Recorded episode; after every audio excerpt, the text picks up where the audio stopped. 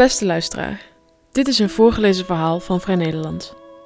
Annemiek Leclerc besloot het roer van haar drukke leven om te gooien en ging ontploeteren.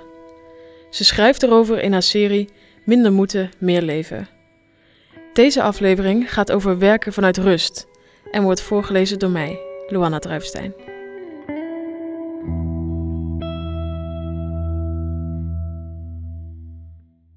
Doe jij nog wel eens iets tegen je zin? vroeg iemand me laatst.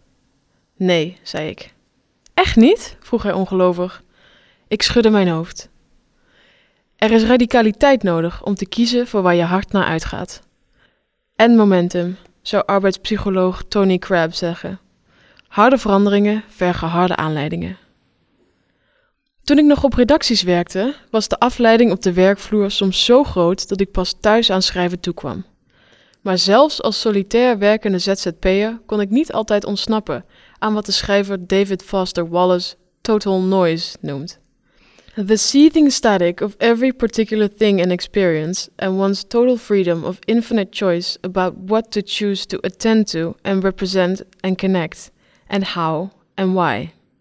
Mijn remedie om die voortdurende ruis de baas te worden, was om net te veel werk in te plannen dat net te snel af moest met de overtuiging dat als het druk maar hoog genoeg was, de urgentie van de naderende deadline vanzelf mijn concentratie af zou dwingen.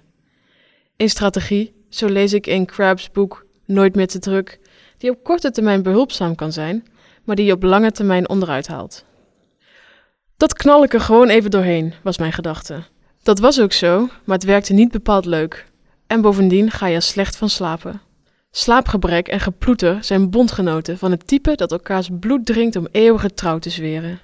Wie moe is, doet langer over zijn werk, heeft meer moeite met hoofdlijnen en heeft minder wilskracht om afleidingen te weerstaan. En achterstand op de planning helpt de nachtrust vervolgens verder om zeep. Die rommelige balans was een van de redenen waarom ik besloot 2018 in het teken te stellen van ontploeteren, van minder moeten, meer leven. Een zoektocht waarvan ik hier verslag doe. Deze zesde aflevering gaat over werken vanuit rust, want dat zijn we kwijtgeraakt. Crab, vaste raadgever in deze serie, schetst het zo. We hebben geen keus, geen controle, geen grenzen, geen focus, geen betekenis en geen zelfvertrouwen. Een miljoen Nederlanders heeft burn-out klachten en arbeidsbelasting speelt daarin een belangrijke rol. 36% van het ziekteverzuim komt door werkstress. Volgens cijfers uit 2017 heeft 16% van alle werknemers van 15 tot 75 jaar last van werkgerelateerde psychische vermoeidheid. Daar wordt onder verstaan je minstens een paar keer per maand emotioneel uitgeput en zwaar vermoeid te voelen. Dat percentage stijgt. Twee jaar eerder was dat nog 13%. De meest stressgevoelige beroepen zijn die van arts, verpleegkundige, jurist, docent en leidinggevende in de financiële en commerciële dienstverlening, zoals accountancykantoren, banken en IT-bedrijven. Redenen voor die stress zijn een hoge werkdruk en een gebrek aan autonomie. Zo heeft de zorg met personeelstekorten te kampen, maar ook met een aanwassende patiëntenstroom en een toename aan regelgeving. Het zijn precies de sectoren waarin Mikkel Hofstee, directeur van vitaliteitsorganisatie Lifeguard, zijn troepen in stelling brengt. Lifeguard is een 70 werknemers tellend adviesbureau op het gebied van gezond presteren. Het bedrijf verzorgt trainingen voor organisaties als Radboud UMC, accountancykantoor EY, de Rijksoverheid, Friesland Campina, Egon en ING. Hofstee beschrijft zijn inzichten over 15 jaar stress bestrijden in Oermens 2.0. Oude genen in nieuwe tijden. Volgens Hofstee is de grootste boosdoener van de hoge werkdruk de efficiency mafia. Sinds de kredietcrisis is het aantal regels in onder meer de advocatuur, accountancy en de zorg toegenomen, zegt hij telefonisch. Er moet zo efficiënt mogelijk gewerkt worden en er moeten zo min mogelijk fouten worden gemaakt. Om ieder risicootje uit te bannen, moet alles volgens de regels. We controleren onszelf gek. Dat leidt volgens de vitaliteit-expert tot een angstcultuur, tot een gebrek aan zeggenschap over hoe je je werk uitvoert en ook tot verlies van betekenis en voldoening als je vanwege die tikkende klok en strakke protocollen precies die taken moet afraffelen die je eigenlijk het liefst doet. Die steriele manier van werken tast de menselijke maat aan, zegt Hofstee. dan kun je wel op individueel niveau aan vitaliteitstraining doen, maar dat is dweilen met de kraan open. Dit moet je op organisatieniveau aanpakken. Om de kern van de problemen te bestrijden, moet er volgens Hofstee in organisaties volstrekte openheid en empathie zijn over de belasting op de werkvloer. Vitaliteitsprogramma's, waarin werknemers meer autonomie en steun krijgen, zijn alleen effectief als ze worden gedragen en voorgeleefd door de directie, zegt hij. Te veel informatie, te veel vraag, te veel afleiding. Ook dat zijn tegenwoordig boosdoeners op de werkvloer. De 2,7 miljoen werknemers in Nederland die volgens de jaarlijkse arbeidsenquêtes een hoge werkdruk rapporteren, gaan gebukt onder een toename van input. Er zijn door technologie enorm veel kleine taakjes bijgekomen, die zich allemaal onophoudelijk aandienen met een melding urgent te zijn, zegt Paul Lomans, trainer bij de stressontknoping. Lomans begeleidt medewerkers en teams in het onderwijs, de zorg en het bedrijfsleven. Er moet niet alleen heel veel gebeuren, zegt hij, je wordt ook steeds onderbroken en dan duurt het een tijd voor je weer op het spoor bent. We werken hierdoor te lang door en hebben te weinig herstel. Op een gegeven moment tuimel je dan in de rode zone, zegt Sandra Lepol. Lepol won als teammanager in 2008 goud met de Nederlandse dameshockeyploeg. Ze traint afdelingen in grote organisaties op efficiënt samenwerken. Ik interviewde haar voor NRC over de rol van ontspanning in topprestaties. Eerst zit je hier, zei ze, staand voor een flipover met een vierkant verdeeld in vier kleuren en wijst op het vlak rechtsboven. Dit is de groene zone. In de sport noemen we dat de prestatiezone. Als de prestatie eenmaal is geleverd, moet je terug hier naartoe. Ze wees naar het blauwe vlak eronder, waarop herstelzone stond. Maar in plaats daarvan ze ging met haar vinger naar het oranje vlak, gaan we in de overlevingsstand. We jakkeren gewoon door. Die oranje toestand was volgens Lepol een riskante situatie, omdat daar stresshormonen vrijkomen die een destabiliserend effect op ons gevoel en rationele denkvermogen hebben. Ik herkende in dat oranje vlak precies mijn eigen bloedtoestand en die van de mensen om me heen. Een bevreemdende houding van onophoudelijk gekromd en gebukt gaan onder een vracht aan deels zelf opgelegde verplichtingen. Sporten, slapen en face-to-face afspreken met leuke mensen, daar zit volgens Lepol de hersteltijd in. Op teamniveau moet je samen even gas terugnemen, schouderklopjes uitdelen, successen vieren, checken of iedereen nog achter het gezamenlijke doel staat, zei zijn NRC. Dat zorgt voor de aanmaak van gelukshormonen, en dat leidt weer tot goed werk. Voor je gevoel ren je de hele dag achter jezelf aan, schrijft efficiency coach Esther Braat in het gratis e-book Elke dag een topdag. Braat coacht onder meer afdelingen bij de overheid en het bedrijfsleven. Je weet in grote lijnen wel wat je te doen staat, schrijft ze, maar het lijkt of er altijd iets tussen komt. Deadlines haal je te nauwernood. Je leeft van moment tot moment maar niet op de mindful manier die je zou willen. En alleen in de lift heb je tijd om even adem te halen. Moe, druk en onvoldaan. Als je echt werk wil maken van de verlaging van het burn-out risico, moet dat vanuit de top van het bedrijf gestimuleerd worden, stellen arbeidsdeskundigen en stressspecialisten. Maar die organisaties zijn log, weet Braad van Office Rescue. Ondertussen kun je als werknemer best zelf een serie kleine fundamentele veranderingen aanbrengen. Waar het volgens Braat, Crab en Lomans mee begint, is om niet meer de input je agenda te laten bepalen. Wat de inbox inkomt, is sowieso te veel en dat wordt alleen maar meer.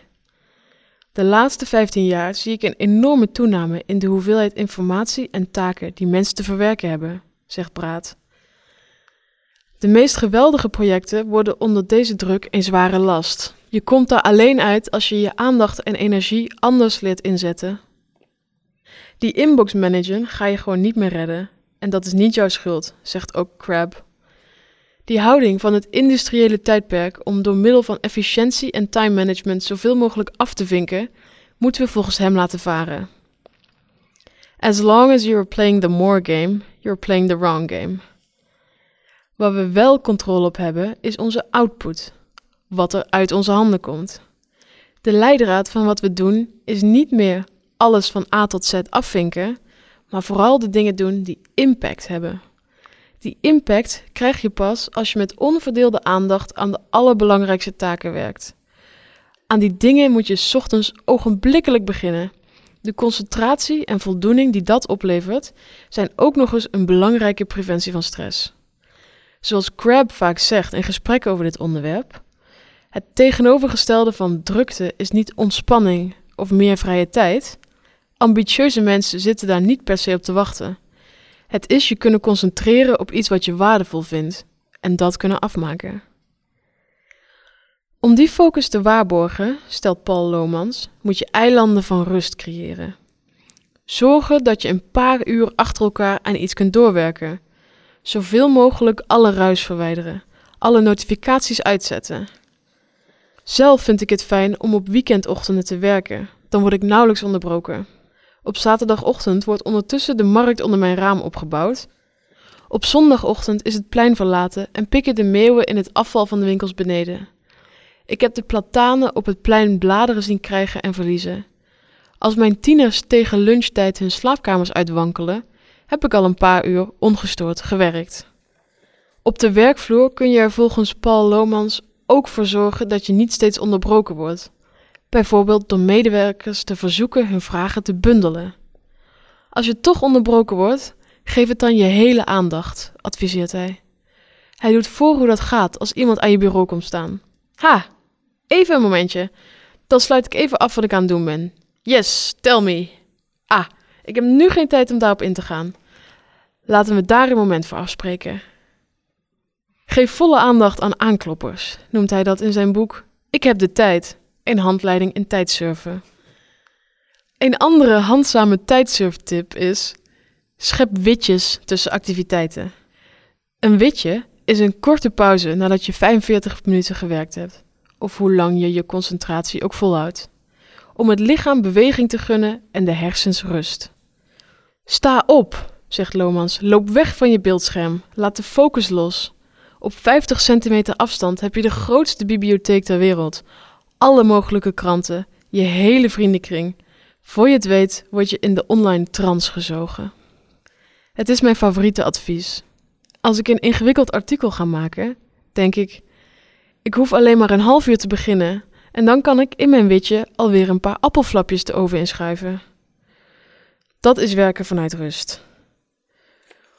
Volgens Lomans moeten werknemers en organisaties deze witjes veroveren, omdat opstaan en weglopen gelijk staat aan lapswansen. Geen koffie voor anderen meenemen, raadt hij aan. Dat geeft ze de kans zelf even van hun bureau weg te lopen. In sommige beroepen is zo'n pauze lastig. Docenten worden vaak in hun pauze aangeschoten door vakgenoten of het sectorhoofd. Lomans adviseert dan om hersteltijd te scheppen binnen de les, bijvoorbeeld door leerlingen zelfstandig te laten werken. Een aandachtige werkweek begint met een aandachtige start. Start daarom maandag met het plannen van je week. Schrijf Braad in elke dag een topdag. Creëer overzicht. Wees je bewust van je werkdoelen. Je herinnert jezelf aan deadlines en acties die je nog te nemen hebt. Uiteindelijk, zegt zo'n beetje iedere stressspecialist die ik de afgelopen jaren heb gesproken, gaat het erom in hoeverre je aanwezig kunt zijn in dat wat je doet. En daar moet, zegt Lomans, veel meer en veel vaker over worden nagedacht. Waar gaat je aandacht naartoe en waarom? Dat betekent steeds opnieuw bepalen wat prioriteit heeft. Dat gaat niet vanzelf. De harde keuze om jezelf weg te trekken van de hypnotische aantrekkingskracht van de reactiviteit, zoals Crab het noemt, of om je slavernij aan afleiding op te heffen, in de woorden van Hofstee, vergt moed. Druk zijn is de weg van de minste weerstand, vinden de deskundigen in dit verhaal. Het gevoel in spin in het web te zijn, stellen ze, maakt dat je je belangrijk voelt en helemaal in control. Maar echte vervulling brengt het niet. Drukte is een zwaktebod, zegt Crab ondermonden. Hij maakt een onderscheid tussen preventie en promotie. Drukke mensen zijn een beetje angstig, ziet hij, en hopen met hun onophoudelijke ijver dat de zaken niet uit de hand lopen. Dat is preventie. Moedige mensen komen vooruit omdat ze de leiding nemen over hun leven en scherpe keuzes durven maken. Durven om nee te zeggen. Durven om niet iedereen te vriend te houden. Durven om iets anders te doen dan de rest. Moed is een belangrijk woord. Iemand met het risicoprofiel voor een burn-out zorgt vooral dat het goed gaat met zijn baas, zei arbeidssocioloog Jan Denies in een interview in Knak in 2016. We brengen die moed vaak pas op als het echt niet meer anders kan. Dat geldt ook voor Crab en Lomans. Ze gooiden het roer pas om toen ze door een overmaat aan spanningen bijna onderuit gingen. Ik heb in dit ontploeterjaar mijn professionele leven flink versimpeld.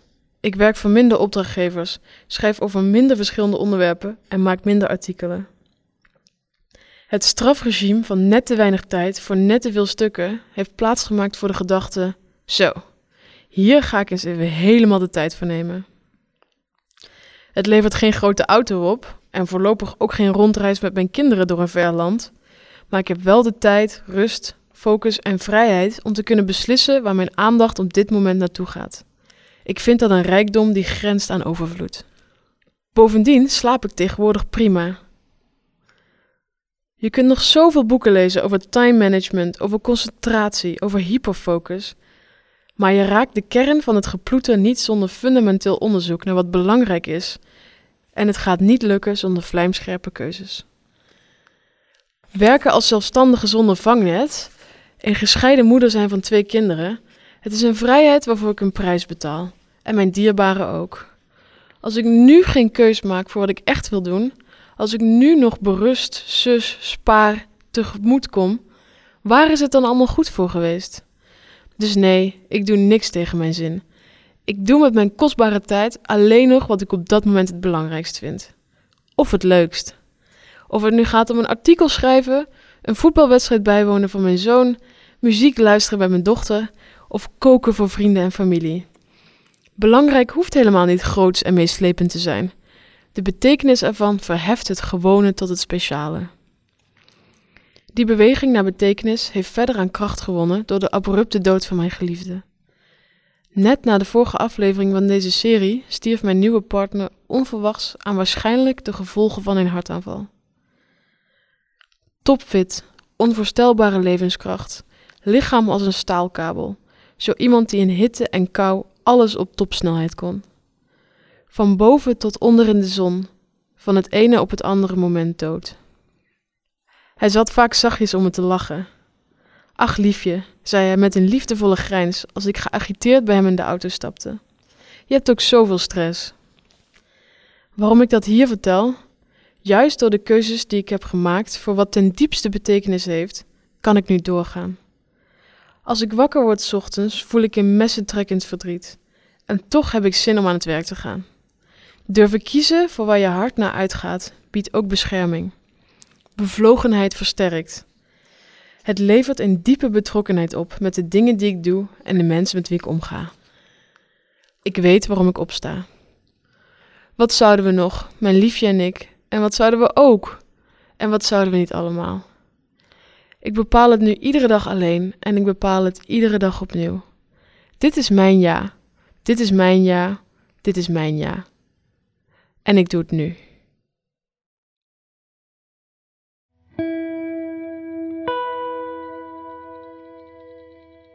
Wil je vaker een verhaal van Vrij Nederland beluisteren? Kijk dan op vn.nl/slash voorgelezen.